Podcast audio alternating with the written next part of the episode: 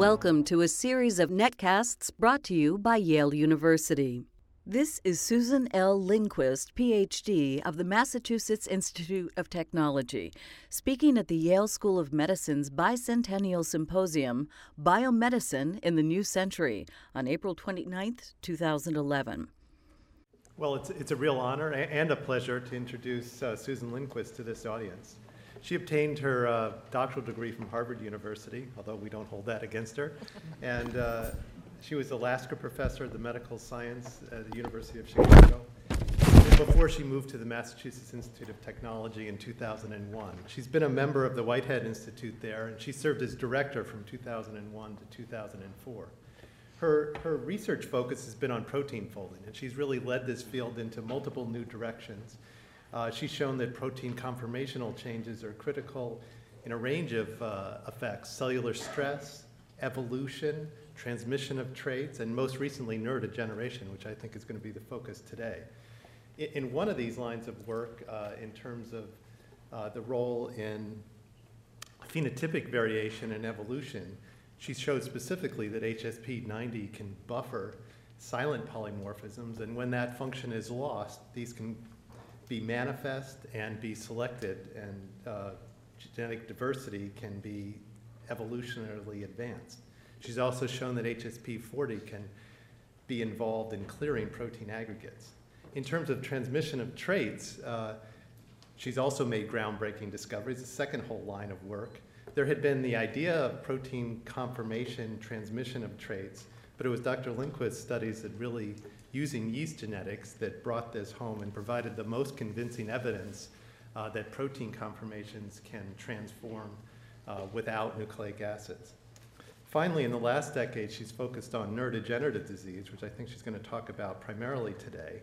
There'd been a lot of evidence that protein folding matters, but how this affects the cell and how it makes cells sick hadn't been clear. It's her ability to harness yeast genetics to reduce this problem to single cells that has really made tractable advances and I think has the promise for the next century of research uh, making real inroads in Alzheimer's, Parkinson's, beyond. She's won a number of honors, um, Dickson Prize, the Otto Warburg Prize, Max Delbruck Medal, the U.S. National Medal of Science, and she's a member of the National Academy. So let's welcome Susan Lindquist.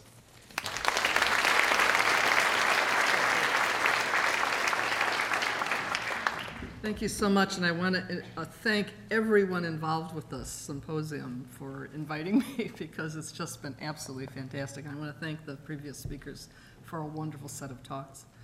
So I, I, work on a variety of different problems involving protein folding, and we haven't given up the HSP90 or prion stuff yet, even though we've started this. Um, and basically, the, the problem of protein folding is that every protein has to fold into these incredibly complicated, very, very specific structures, and each protein folds into a different structure. And they have to do that in an environment that's just absolutely absurd. Yeah, they have to do that inside of a living cell. And the reason why it's absurd is that the concentration of other proteins in that cell is just staggering. It's about 300 milligrams per mil. It's about the same concentration as uh, the concentrations of proteins in packed crystals that crystallographers use to study structures. But of course, the proteins inside of a living cell are not static. They're moving around at actually incredible speeds. They're bumping into each other all the time. And so getting a protein, an extended polypeptide chain folded properly, and, uh, and uh, maintaining those folds when they're colliding with each other with incredible kinetic energy is really a very, very difficult, difficult problem. And so when you think about proteins going about their business inside of a living cell, it's very much not like Esther Williams and her mermaids.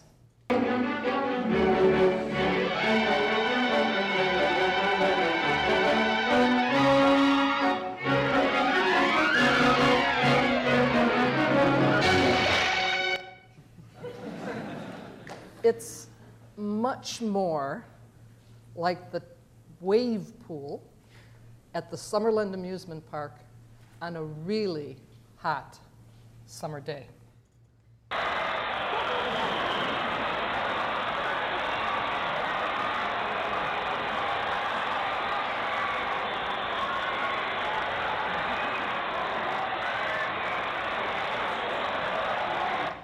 So just imagine if, if a little bit more kinetic energy were put into that system, for example, with the heat shock, or uh, if a little bit of the water was taken out of that system, for example, with an osmotic stress, or if some of the individuals in that, um, that sea were not really uh, as strongly structured as other individuals, you can imagine it would lead to a crisis in a hurry.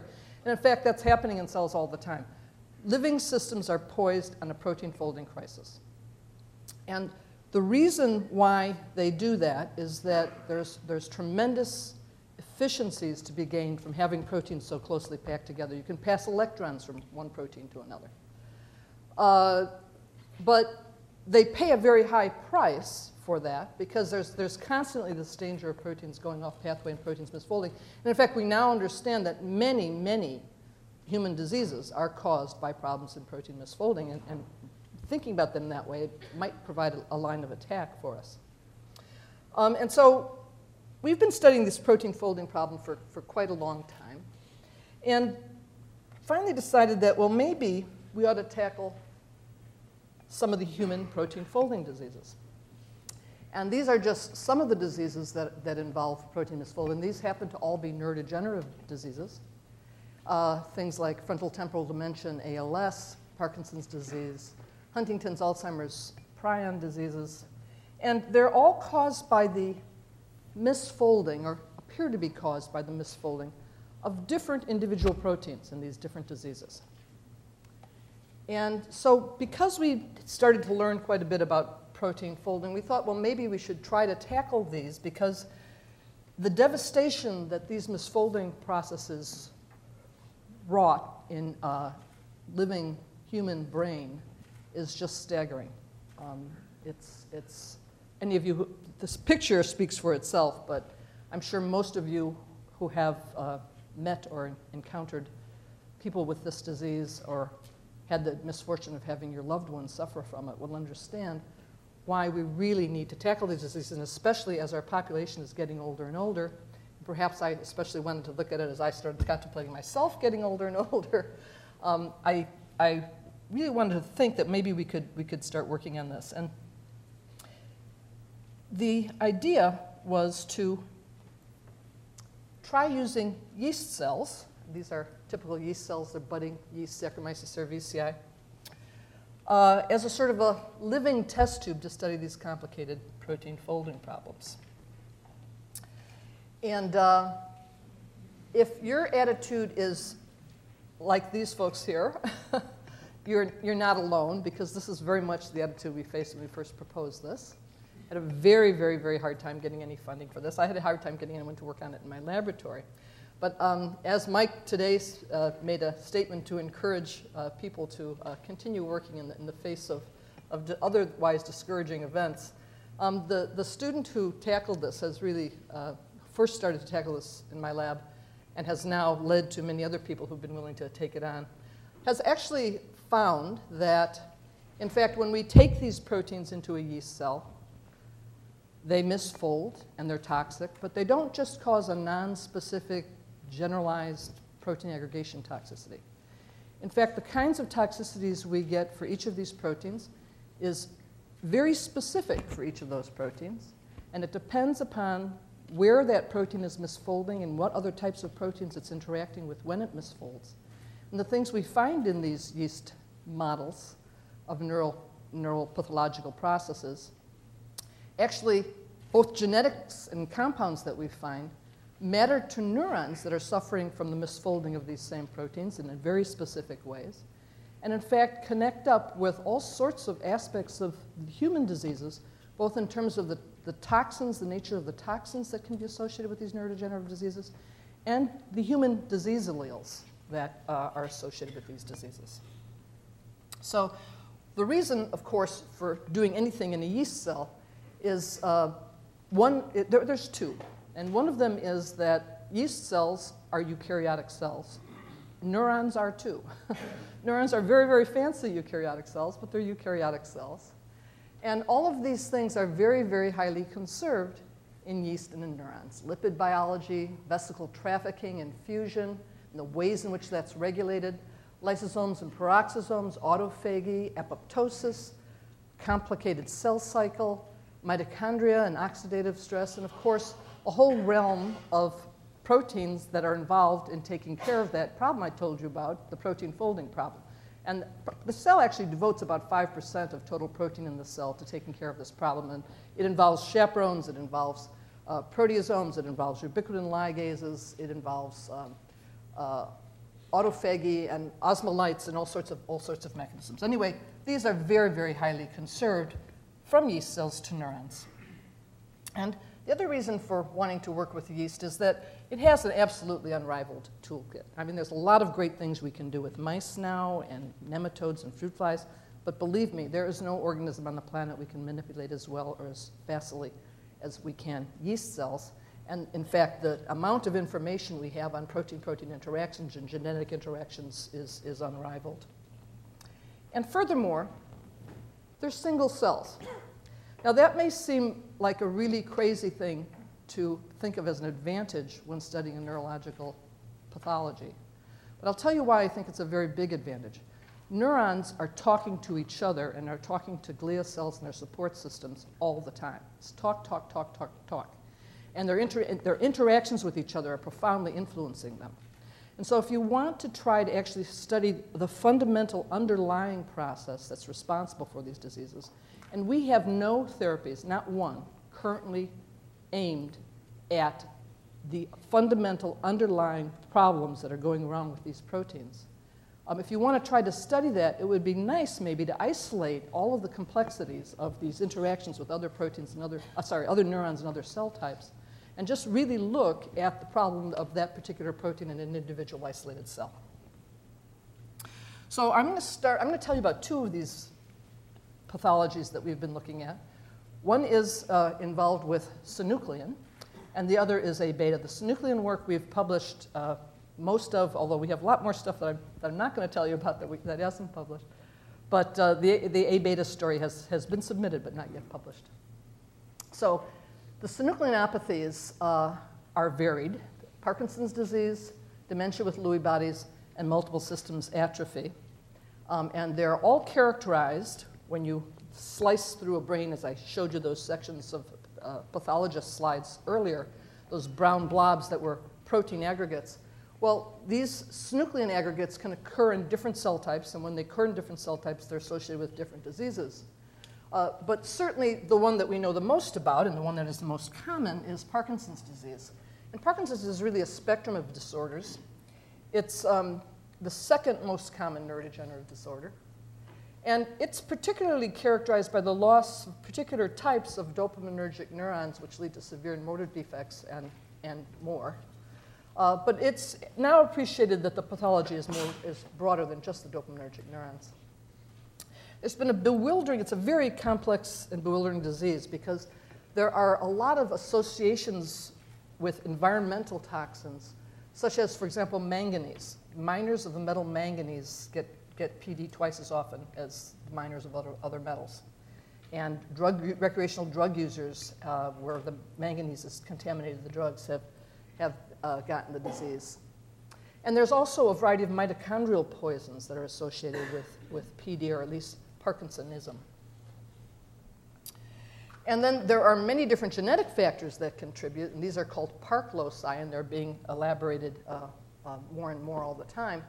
And many of these diseases, even though they're associated with different genetic lesions, when people go to autopsy, they see uh, Lewy bodies or this alpha synuclein aggregation, not, not by any means in all of them, however. And finally, PARK1, the first Parkinsonism uh, allele, is a protein called alpha synuclein, which is in those aggregates.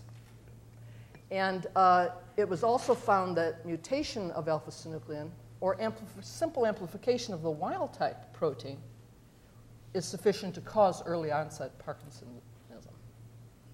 Now, these are, this one is a relatively rare cause of, of PD.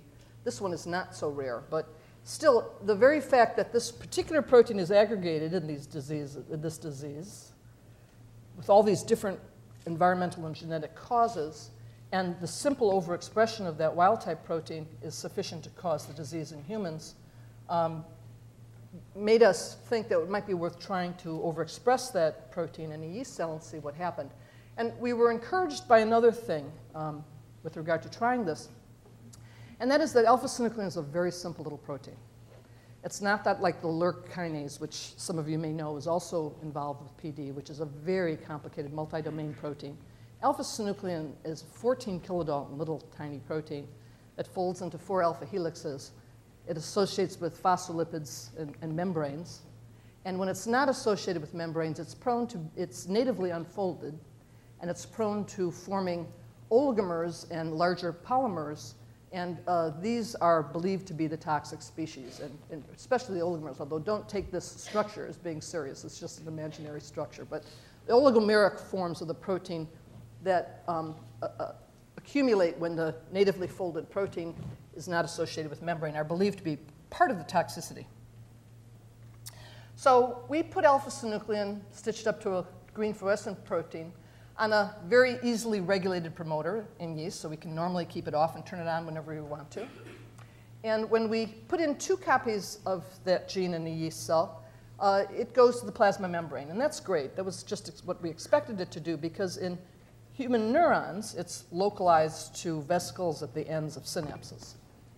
And one difference between yeast and neurons, and there are, I will admit, quite a few, um, is that in yeast cells, secretion process is constitutive. So if alpha-synuclein was getting onto secretory vesicles in a yeast cell, what we would wind, expect it to do is just wind up on the plasma membrane.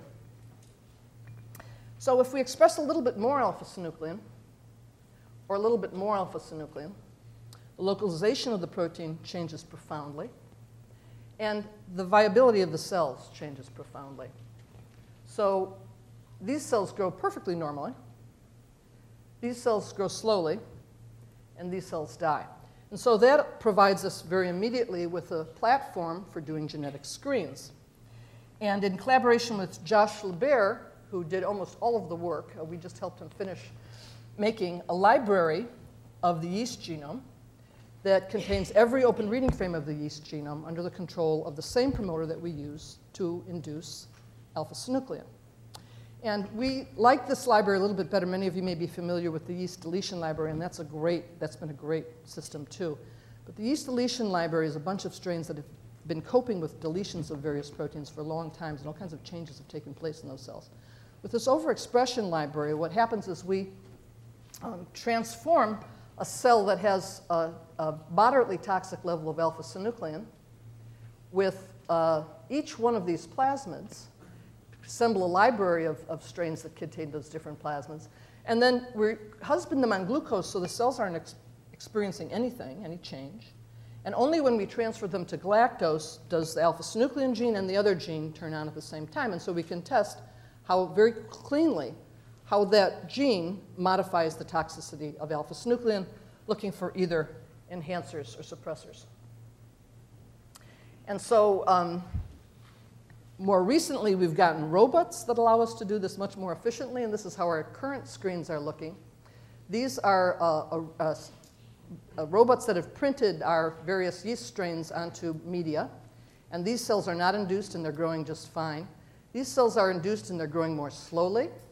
And what you'll see is there are groups of four here, and that's because we test every gene four times, and it gives us much more reliable results. So we print every single all four of these strains contain the same test plasmid. All four of these strains contain the same test plasmid. And this is a, clearly an enhance, enhancer of toxicity, it makes things worse, and this is a suppressor of toxicity. So then, of course, the things we get out, uh, we have to test in a neuronal system. And we have tested them in three different systems. We've tested them in uh, C. elegans in collaboration with Guy Caldwell, in Drosophila uh, with, in collaboration with Nancy Bonini, and in primary rat embryonic midbrain cultures, uh, in collaboration with Chris Rochet, although we now have this up and running in my own lab. And we are beginning what I think is going to be a very uh, exciting collaboration with Rudolf Jaenisch to translate our things into human iPS cells derived from patients because these diseases are very complicated. There are a lot of different underlying genetic factors, and I think for any gene disease that's going to need personalized medicine. I think this is a, is a real poster child. Anyway, um, do our genes that we got out of a yeast cell that have conserved homo, human homologs actually matter to a neuron expressing um, alpha synuclein. And so I'm just going to tell you that the very first gene we got out that, that, uh, that had a very strong effect was a RAB GTPase that's involved in controlling vesicle trafficking. And it controls vesicle trafficking from the Golgi to the ER, and there's a very closely related uh, RAB GTPase that in neurons, neurons have more of these things than yeast cells do, that in neurons controls uh, vesicle trafficking at the end of the synapse. And so I'm going to just tell you that it, this RAB1 worked in nematodes and it worked in fruit flies. I'll just show you the results with rat primary cortical, uh, not primary cortical, primary dopaminergic neurons, neurons from the midbrain region of the embryonic rat that were put into culture. And um, we get a rough sense of how many dopaminergic neurons there are in, in these cultures by staining with TH. And uh, in these cultures, we typically get about 7% of the neurons are dopaminergic neurons. And when we express alpha synuclein, and here we're expressing a, a mutant that's associated with early onset PD, um, it kills actually lots of the neurons in the, in the culture, but it kills the dopaminergic neurons even more frequently than it kills other neurons. And so the percentage of the dopaminergic neurons goes down. And if we co-express LAC-Z with that, it has no effect. But if we co-express that RAB1 GTPase, it has a pretty strong rescuing effect in these neurons as, as well as it did in yeast. We also see changes in vesicle trafficking, and in fact, subsequent experiments, uh, I'll show you, we, we find that we can directly assess the effects of alpha-synuclein on vesicle trafficking. So we've done this now with nine different genes, which have uh, very diverse functions, so functions that you wouldn't necessarily think would be connected, but they're clearly connected because they modulate the toxicity that's caused by overexpressing alpha synuclein. And eight out of those nine genes that we tested from our yeast screen and tested in the neuronal system have worked. So I mentioned that vesicle trafficking seemed to be particularly sensitive, and in fact, when we looked at our yeast cells that were accumulating uh, alpha synuclein and where it was accumulating in a toxic state, we started to see uh, vesicles being blocked, but from, they were not fusing with the, the target membranes. And Virginia Lee uh, actually has done autopsies on human patients with PD now, and she's seen that, in fact, the Lewy bodies are associated with a lot of trapped uh, vesicles. So, what does alpha synuclein do in vesicle trafficking? Well, Charlie Barlowe has this wonderful assay in which he isolates ER, and he can examine vesicle budding, and in the addition of cellular factors, he can examine docking and fusion by the fact that when the vesicles dock, they get, the proteins get modified. And so we collaborated with Charlie and found that, in fact, what alpha synuclein does is it doesn't interfere with vesicle budding at all. In fact, if anything, it stimulates it. But when it comes to vesicle uh, fusion with a target membrane, it completely blocks it. And in fact, alpha synuclein is associated with that focus of blocked vesicles. When I showed you in those earlier cells, those big kind of green bowling balls of, of uh, GFP labeled alpha synuclein, when you look at those by electron microscopy, they're blocked vesicles with high concentrations of alpha synuclein surrounding them. So alpha synuclein causes problems specifically in vesicle trafficking and at specific stages of vesicle trafficking. Um, we've also found one of the genes that we found that suppresses the alpha synuclein toxicity was annotated in the yeast genome as being yeast open reading frame 291W. Uh, not very informative because nobody even in yeast knew what this was doing. But it was of interest to us because we found that it is very, very highly homologous to a human protein. And moreover, about six months after we found it in yeast, this paper was published, published that hereditary Parkinsonism with dementia is caused by mutations in that protein. And it encodes a lysosomal protein that's uh, a P-type ATPase. So it's at the lysosome. It's in a different place from the alpha-synuclein in the cell, and there would have been no reason from the human data to connect it up with alpha-synuclein toxicity. But we find it as a suppressor. When we overexpress this function, we find it as a suppressor of alpha-synuclein toxicity. We were able then, and I'll spare you uh, the details, we're able then to find that this protein, what it's doing is it's a P-type ATPase, and what it's doing is it's pumping manganese. And it pumps manganese into the vacuole to, get, to reduce the cellular concentrations of manganese. This is very interesting because remember I told you earlier that there's been associations between manganese toxicity and Parkinsonism. And um, interestingly, we had 60 metal ion transporters in our screen. We got out three metal ion transporters as suppressing the alpha, or inter, one was an enhancer, one, two were suppressors of alpha-synuclein toxicity. All three of them are manganese transporters. One of them transports manganese and calcium into the ER and affects Golgi trafficking. And another one of them uh, affects, uh, transports manganese and iron. And all three of those metals have had very interesting history of associations with Parkinsonism. Our microarrays also told us that there's a lot of mitochondrial damage and that uh, alpha-synuclein accumulation in these aggregates is causing bursts of reactive oxygen species.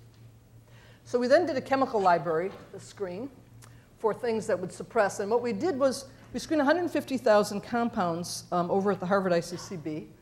And uh, we asked, in this case, for restoration of toxicity in that really high toxicity, uh, sorry, amelioration of toxicity and that really high toxicity strain, uh, not the intermediate toxicity strain, which we screened genetically, because genetically we obviously found it was very complex. We're finding all sorts of different things going wrong. And so we wondered if in the higher toxicity strain, when lots and lots of things are going wrong, mitochondrial toxicity, all sorts of things are happening, would it be possible to find a compound that would rescue against that? It was a very rigorous, rigorous screen, a high bar to pass. We found some compounds that did. We went that back and looked at vesicle trafficking, and it turned out that they fixed vesicle trafficking. They also fixed the mitochondrial defects. And they work in the nematode, and they work in rat neurons in culture too. So this is an example of uh, a test done in nematodes, and it's actually not easy to get drugs into these little beasts. They live out in the soil and they have lots of drug pumps, and so you have to do things like dissolve the drugs in DMSO and all kinds of yucky things. But you can do it. And basically, what we have here is we've got uh, alpha synuclein being expressed in the dopaminergic neurons of nematodes. Nematodes don't have a very sophisticated nervous system, but what they have is dopaminergic neurons and they always invariably have exactly the same number of dopaminergic neurons in exactly the same position. And so in this particular view, the, we always see four dopaminergic neurons in wild-type animals. When they're expressing alpha-synuclein, some of the neurons die, some of them just don't extend their processes. Uh, actually, this is an age-related phenomenon, so they actually start out looking good, but then they regress. And if we treat the worms um, with one of the compounds we got out of our yeast screen, uh, the neurons get better. And finally, we were able to take, as I mentioned, there are mitochondrial poisons that kill uh, neurons in ways that are believed to be very closely related to Parkinsonism. And in fact, you can create uh, diseases in animal models with uh, these kinds of compounds. And in fact, humans who have accidentally encountered these compounds can get Parkinson's disease. And these are mitochondrial poisons. And um, this just simply shows you that uh, a dish of neurons that looks like hell uh, because it's been exposed to one of these mitochondrial poisons. And this is what these neurons look like when they've been exposed to the mitochondrial poison in the presence of our compound, which we got out solely by its ability to rescue uh, yeast cells from alpha synuclein. So I think the fact that we're able to get out both genes and compounds that matter to neurons and matter to the toxicity of alpha-synuclein in neurons, indicates that what's, it, it's not that alpha-synuclein is killing dopaminergic neurons because there's some, something completely unique to those dopaminergic neurons. You don't have to only study the pathology process in a neuron, that it's actually alpha-synuclein is causing some fundamental process that's interfacing with very, very conserved basic aspects of eukaryotic cell biology and the question then is really why does it hit dopaminergic neurons? What are the special vulnerabilities that make dopaminergic neurons particularly sensitive to this general pathology? And I think that there are many of them, and we're only beginning to understand it. But certainly, of course, neurons are very, very highly dependent upon vesicle trafficking, especially of neurotransmitters. Um, the foci of alpha synuclein, at least we find in a yeast cell, seems to lead to a very high local concentration when those vesicles get blocked. The protein comes on and off the membranes, and then you start to form toxic oligomeric species, which do other, other types of damage to the cells. Um, there's some special vulnerability to, to, metal ions, which we don't yet understand, but what we can say is it's related to the, uh, the misfunction of alpha synuclein. neurons have very, very high rates of respiration, very, very dependent upon uh, uh, mitochondria, especially dopaminergic neurons. And finally, dopamine is in particular a particularly dangerous neurotransmitter because it's made out in the cytoplasm and it needs to be pumped into vesicles uh, to prevent it from becoming toxic and decaying and causing all kinds of reactive oxygen species. And in fact, so if you have a defect in the production of vesicles in the forward trafficking of secretory vesicles, a dopaminergic neuron would be more sensitive than many neurons to that process. So um, I'm now going to turn to something different. um, I'd like to tell you about what we've been doing with A beta toxicity. Um, but before I do, I'm going to first have a very brief foray into prions. And you'll see why, because there's a relationship between prions and A beta that I think is important. So, Eric talked about prions yesterday, I understand. And this is an animal suffering from the prion disease known as scrapie. It's a disease that's caused by the misfolding of a protein. The protein is actually the infectious agent in the disease. It misfolds and causes other proteins of the same type to misfold too, and that can be spread as an infectious agent. Turns out that yeast cells have prions as well, and we've, my lab has worked quite a bit on these. These red cells and these white cells are genetically absolutely identical. The difference between them is that these white cells have one particular protein in an altered prion conformation. And that alteration in protein folding is self perpetuating, it's self templating and self perpetuating. And so it actually serves as an element of genetic inheritance. These cells inherit this in a very, very orderly way. And there uh, are actually systems, the reason I got into this is because the protein I've been working on called HSP104 is actually a device that's employed to partition these aggregates into daughter cells and make sure that the cells inherit it in a very orderly way. Now, this doesn't just change cells from red to white, it creates all kinds of wonderful phenotypes in these cells and does all kinds of interesting things. We actually have found 25 prions in yeast, and I know Eric conveyed you to, to, to you the, me- the message that prions can be great. They're not just terrible. Uh, and we think prions are great in yeast, and um, I'm, I'm, not going to go into any of that. I'm just mentioning prions for one reason. These are uh, little foci of prion aggregates that are, you can see being inherited by the mother cells to the daughters. And what those foci really are is amyloid fibers.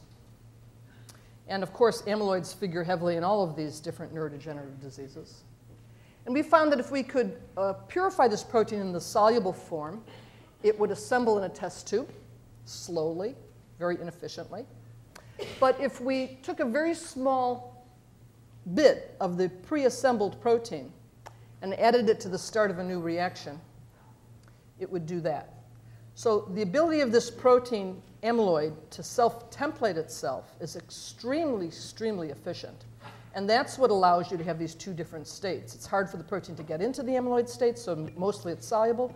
But when it gets into the amyloid state, it stays in that state and gets passed on and inherited.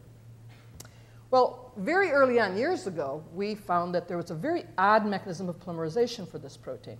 It assembles into an oligomeric species a molten oligomeric species. It's a natively unfolded protein, rather like alpha synuclein. If you purify the protein and put it into physiological buffer, it's natively unfolded. Forms these molten oligomeric species, and they then assemble into amyloids. And shortly after we published that paper, it was it, the fact that A beta assembles in a very similar way was described. And then Charlie Glabe did something amazing. He made an antibody against the oligomeric form of A beta that does not recognize the monomer or the amyloid. It recognizes something about the conformation of the oligomer. And oddly enough, it recognizes something about the conformation of oligomeric species seen with alpha synuclein and several other proteins that are associated with neurodegenerative disease. So there's some common conformation in this oligomeric species, which many people now are beginning to believe is really the most toxic form in all of these diseases. And I call it Charlie's um, magic antibody because if you take reactions out of our yeast assembly at various times, this yeast prion, which has not anything even remotely related in sequence to the A beta protein, that antibody does not recognize the monomers, It recognizes an oligomeric species that is, begins to assemble and very quickly converts to amyloid, and the antibody no longer recognizes the amyloid. So there is something about the conformations of these proteins that are natively unfolded and can get into amyloids, where, where they dwell in, a, in an oligomeric species that has some mysterious property that's, that's common amongst them. So why aren't the yeast amyloids that I'm telling you about, I'm telling you prions are good in yeast, why aren't they toxic? The reason is because they very efficiently assemble into amyloids. And in fact, if we, whoops, I'm supposed to be talking now, it looks like. uh, they very efficiently assemble into amyloids, and if we do things that cause them not to assemble very well, they become very toxic. So the basic message then is that this, this problem in protein folding is as ancient as the hills. These same types of misfolding forms accumulate in yeast cells as well as in higher neurons.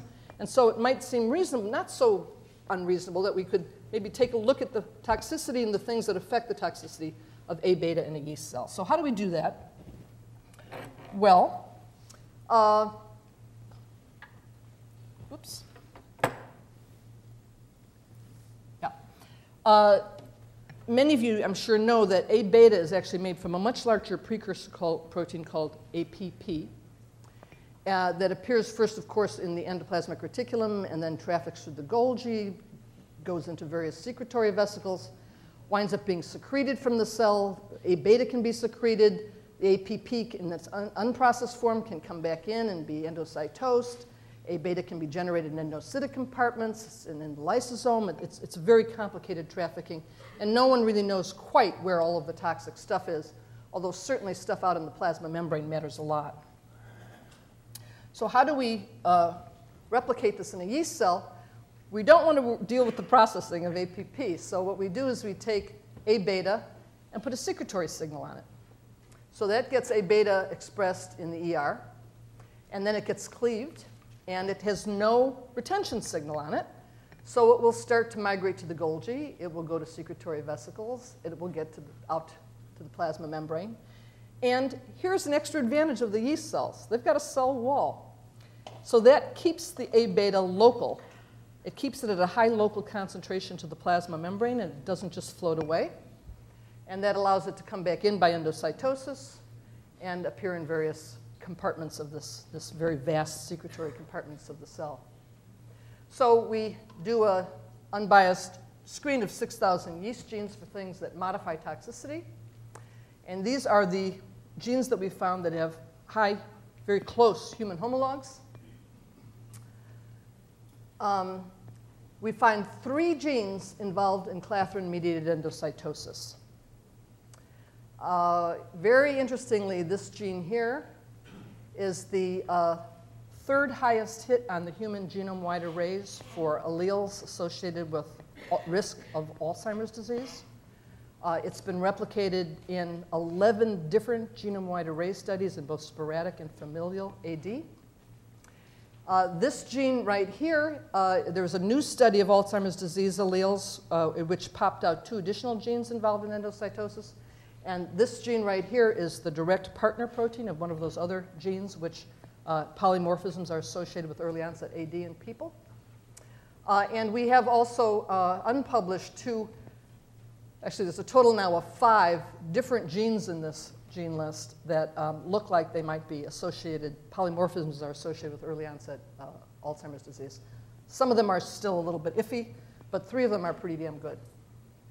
So uh, we created to see whether or not we could duplicate the effects of these genes in a glutamatergic neuron, a, a neuron neuronal cell type that's related to AD. Uh, we expressed A beta in the glutamatergic neurons of the nematode. And what you see here, we've marked them with GFP, and you see a certain number of neurons all the time in those worms. But when they're expressing A beta, you see fewer of those neurons. And it's an age related thing. So at three days, about only about 50% of the worms have the normal number of neurons. At seven days, only about 30% have the normal number of neurons. So this is an age related decline. And if we co express mCherry or LAC-Z, nothing happens. But if we co express our endocytosis suppressors, they suppress. We co-express three other un unrelated suppressors in different pathways, two of which are seem, have connections with human genome-wide arrays. They suppress. And if we express an enhancer, it enhances. So every gene we've tested in the nematode affects the uh, toxicity of A beta in these glutamatergic neurons in the same way as it does in yeast. Finally, we went to rat cortical neurons. Um, there, there aren't very good models for studying uh, A beta toxicity, but one of the things that people do is they assemble the A beta into oligomers and stick them onto neurons, and neurons seem to be dying in ways that might be related to AD. There has been actually been many very good demonstrations of that, but at least one gene, ApoE, has been demonstrated to affect the toxicity of A beta applied in this way. And now we find that uh, if cells are exposed to a vehicle alone with GFP or PICALM, there's no difference. But uh, if we expose them to A beta oligomers, the cortical neurons are, are drastically affected, and GFP has no effect. But PICALM rescues in a dosage dependent manner. So PICALM has been, although it's been very, very highly validated in, in these human GWA arrays for Alzheimer's disease, uh, it's been thought to actually work by effect, it's, since it's a gene involved in endocytosis, it's been thought to work by affecting the, pro, the trafficking of APP. But we're not expressing APP, we're expressing A beta. So we, as we show here, it's directly involved in modifying the toxicity of A beta in a yeast cell and in a neuron. So now we can return to yeast cells and actually ask what's, what's the mechanism. There's two obvious things you could think about. One is it could just be that the stuff is on the plasma membrane, that's bad. You want endocytosis and dump, dump, dump it into the lysosome or the vacuole to get rid of it. So you want to upregulate endocytosis. That's interesting, but it's not, not terribly sophisticated. But what if instead it might be that A beta actually is specifically toxic to the endocytic machinery? And the reason why you need to upregulate endocytosis is to cope with the primary toxicity induced by A beta. So, to look at that, we looked at a, uh, a membrane receptor that's normally involved in uh, binding to mating uh, pheromone on the surface of yeast cells. And in the absence of mating pheromone, endocytosis takes it and dumps it into the vacuole. And you can see that when you tag it with GFP.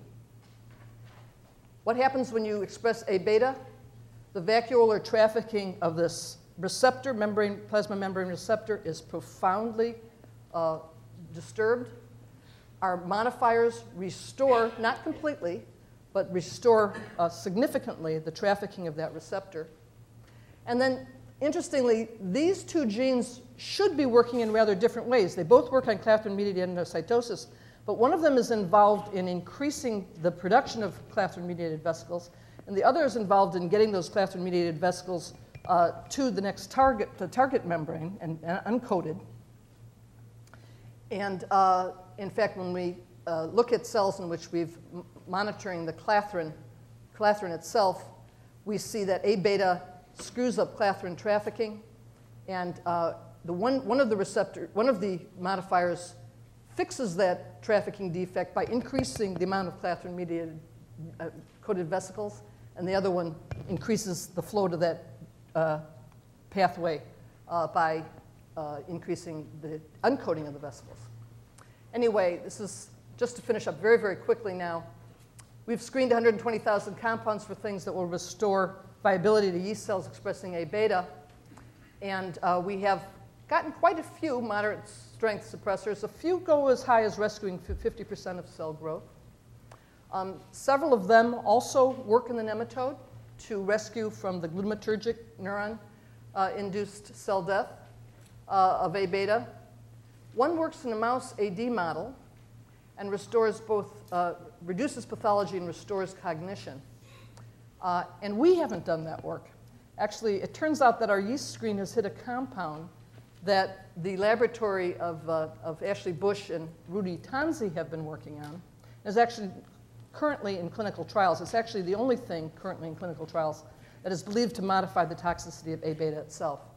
And it's uh, a compound that I don't think, it's got, got a long history of toxic effects and all sorts of other things. I don't think it has a lot of legs on it in the long term, because in fact, also in our yeast cells, it, it, it rescues the yeast cells quite nicely, but it's a very delicate balance in the and how much of it you add, because it will then, then cause cell death. But we have a few compounds that actually have a fairly broad range where we can suppress toxicity and add them at tenfold higher concentrations and they don't cause toxicity. So I'm hoping that this is just the tip of the iceberg. I really think that being able to use yeast model systems and platforms for discovery for doing high throughput analyses and then going back to neurons and then taking things from neurons and bringing them back to yeast and trying to figure out how they might work uh, could be used and applied to a variety of other of these protein misfolding diseases.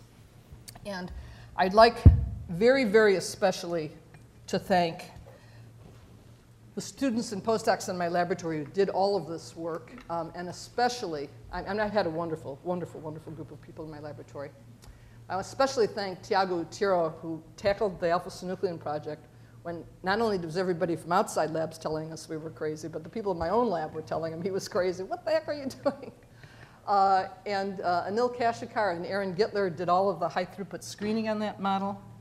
Julie Su uh, worked on the, the compounds, uh, and these folks worked on other aspects of the project that I haven't told you about. These are the folks that are working on the A beta model yeast. And this is our amazing, wonderful, wonderful group of collaborators without whose help we um, really couldn't be where we are. So uh, I'd like to thank you again for listening.